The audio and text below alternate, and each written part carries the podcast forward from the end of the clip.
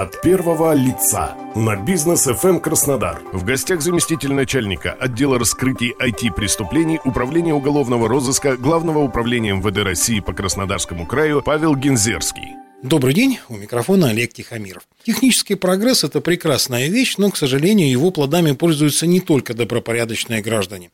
О том, что такое IT-мошенничество, сегодня многие знают уже не понаслышке. Говорим сегодня о борьбе с продвинутыми дистанционными мошенниками с заместителем начальника отдела раскрытия IT-преступлений Управления уголовного розыска Главного управления МВД России по Краснодарскому краю Павлом Кинзерским. Павел, добрый день. Добрый день.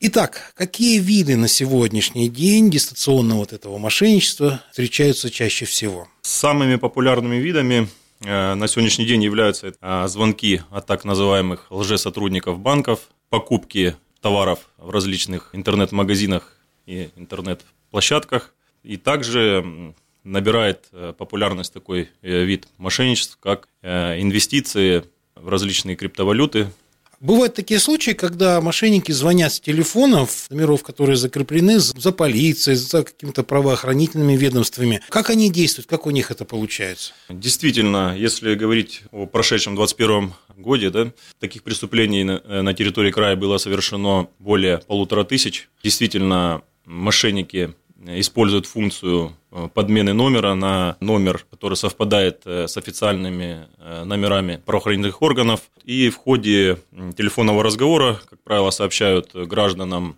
о том, что их персональные данные скомпрометированы, на них пытаются оформить кредит, и в последующем вынуждают снять свои денежные средства то есть обналичить их и перевести на так называемый а, безопасный счет. В случае с кредитом происходит то же самое. А, люди либо самостоятельно обращаются в отделение банка и получают э, кредит, переводят на безопасный счет, либо сообщают э, злоумышленникам персональные коды из смс-сообщений и э, также на них оформляется кредит и происходит списание денежных средств путем а, того, что злоумышленники получают доступ к онлайн-банку а, человека. Ну вот вообще с банковскими картами уже достаточно давно а, вот эта история длится. Тем не менее, по-моему, она не утратила актуальности. Я правильно понимаю, когда пытаются выяснить там э, номер карты полный или CVS-код, это продолжается, да? Вы знаете, ну это уже не настолько распространенный способ, когда э, пытаются выманить эти данные. В настоящее время списание происходят безакцептно. То есть человек даже не принимает никакого в этом угу. участия. Это может быть связано с недобросовестными сотрудниками банков. То есть э, в данном случае человеку необходимо обратиться с заявлением в банк, и большая вероятность того, что денежные средства будут возвращены. Ну, соответственно, уже банк в последующем будет обращаться в полицию с заявлением. Вообще, как э, распространено по тем данным, которые у вас есть, вот это дистанционное мошенничество у нас на Кубани. В прошлом году э, на территории края было зарегистрировано более 14 тысяч фактов дистанционных мошенничеств и 4 тысячи краж с банковского счета э, у граждан. В этом году уже по истечении двух месяцев зарегистрировано 2500 дистанционных мошенничеств и более 500 краж с банковского счета. Принимаемыми мерами в прошлом году сотрудниками э, уголовного розыска Кубани было задержано более двух тысяч лиц за совершение данных преступлений. Но это немало. Динамика какая-то существует, больше их меньше становится. Если говорить о 2020 э, году, то эта цифра более чем в два раза больше. То есть эффективность раскрытия данных преступлений повышается. От первого лица на бизнес FM Краснодар. В гостях заместитель начальника отдела раскрытий IT-преступлений Управления уголовного розыска Главного управления МВД России по Краснодарскому краю Павел Гензерский чем сложность э, работы вот с такими преступлениями?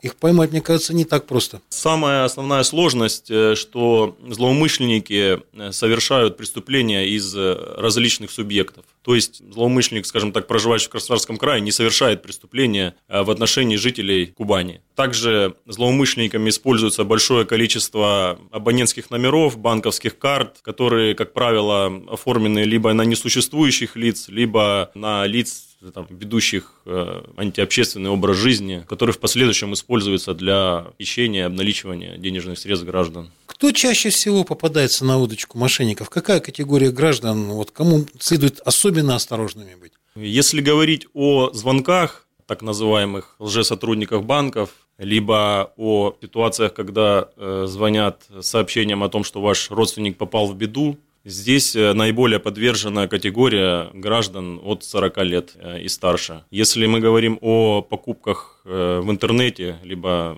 заказе каких-либо услуг в интернете, в данном случае практически весь диапазон возрастной, там, начиная от 18 лет и выше, любой человек может стать жертвой дистанционных мошенников. Угу. Если поговорить о профилактике, ну как себя должен вести человек, чтобы, во-первых, не попасться на удочку мошенника, ну или если он заподозрит, что ему звонят мошенники, что ему делать? Самое главное правило – вообще не вступать э, в разговор со злоумышленником. У любого человека на его банковской карте есть официальный номер банка, то есть даже если в случае э, номер звонящего был подменен на там, официальный номер банковского учреждения, либо там телефон э, правоохранительных органов. Человек, э, если будет перезванивать по этому номеру, он попадет непосредственно официально ну, на телефон, на линию банка и сможет э, решить все свои вопросы и уточнить информацию, действительно совершаются ли какие-то действия с его счетом, по его счету и получить необходимую информацию. То есть необходимо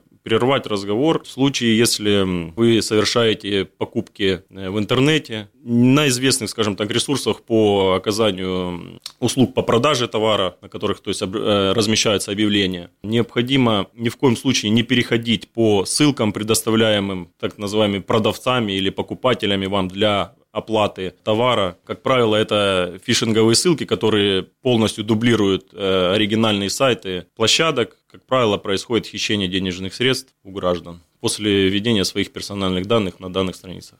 Ну, а если ситуация такая, что якобы звонят представители правоохранительных органов или государственных органов, сами знаете, у нас люди достаточно серьезно относятся к правоохранительным органам, поэтому пытаются всячески им содействовать, начинают рассказывать всякую информацию ненужную про себя. Как поступить, если есть подозрение, что это на самом деле вас не касается, а это какие-то жулики? Как я уже говорил, необходимо прозвонить дежурную часть и проверить, оттуда ли звонок поступал. Конечно. Да? Те, кто этим занимается, мошенники, они же предполагают о какой-то ответственности. Там вообще какая ответственность за это? Может быть, она слишком маленькая? Нужно законодательство пересматривать, уголовный кодекс. Ответственность у нас предусмотрена статьей 159 это мошенничество Уголовного кодекса Российской Федерации. Ну, непосредственно а каждый случай он индивидуален, то есть э, многое зависит от личности злоумышленника, был ли он э, ранее осужден за совершение таких преступлений, привлекался к ответственности, либо преступление совершено несовершеннолетним лицом, такие случаи тоже бывают. Ну, каждый случай индивидуально. Но наказание начинается от двух лет лишения свободы по данной статье. То есть в любом случае там есть лишение свободы, и это определенно. Безусловно. Также хотел еще предостеречь граждан, которые в случае обнаружения чьей-то банковской карты у них возникает желание воспользоваться. И это тоже преступление предусмотрено 158 статьей, части 3 пункта Г, которое является тяжкой, и э, наказание э, на нее, э, за нее, за его совершение предусмотрено уже от 5 лет. То есть, если вы просто нашли банковскую карту и, допустим, приобрели себе воду или там сигареты в магазине расплатились путем бесконтактной оплаты, зачастую люди, в основном пенсионного возраста, приклеивают пин-код на банковскую карту, чтобы его не забыть, это автоматически будет означать то, что вы совершили хищение денежных средств банковского счета, который вам не принадлежит. Я напомню нашим радиослушателям, что в гостях у программы «От первого лица» был сегодня заместитель начальника отдела раскрытия IT-преступлений Управления уголовного розыска Главного управления МВД России по Краснодарскому краю Павел Гензерский. Павел, большое вам спасибо. Вел программу Олег Тихомиров. Всего доброго.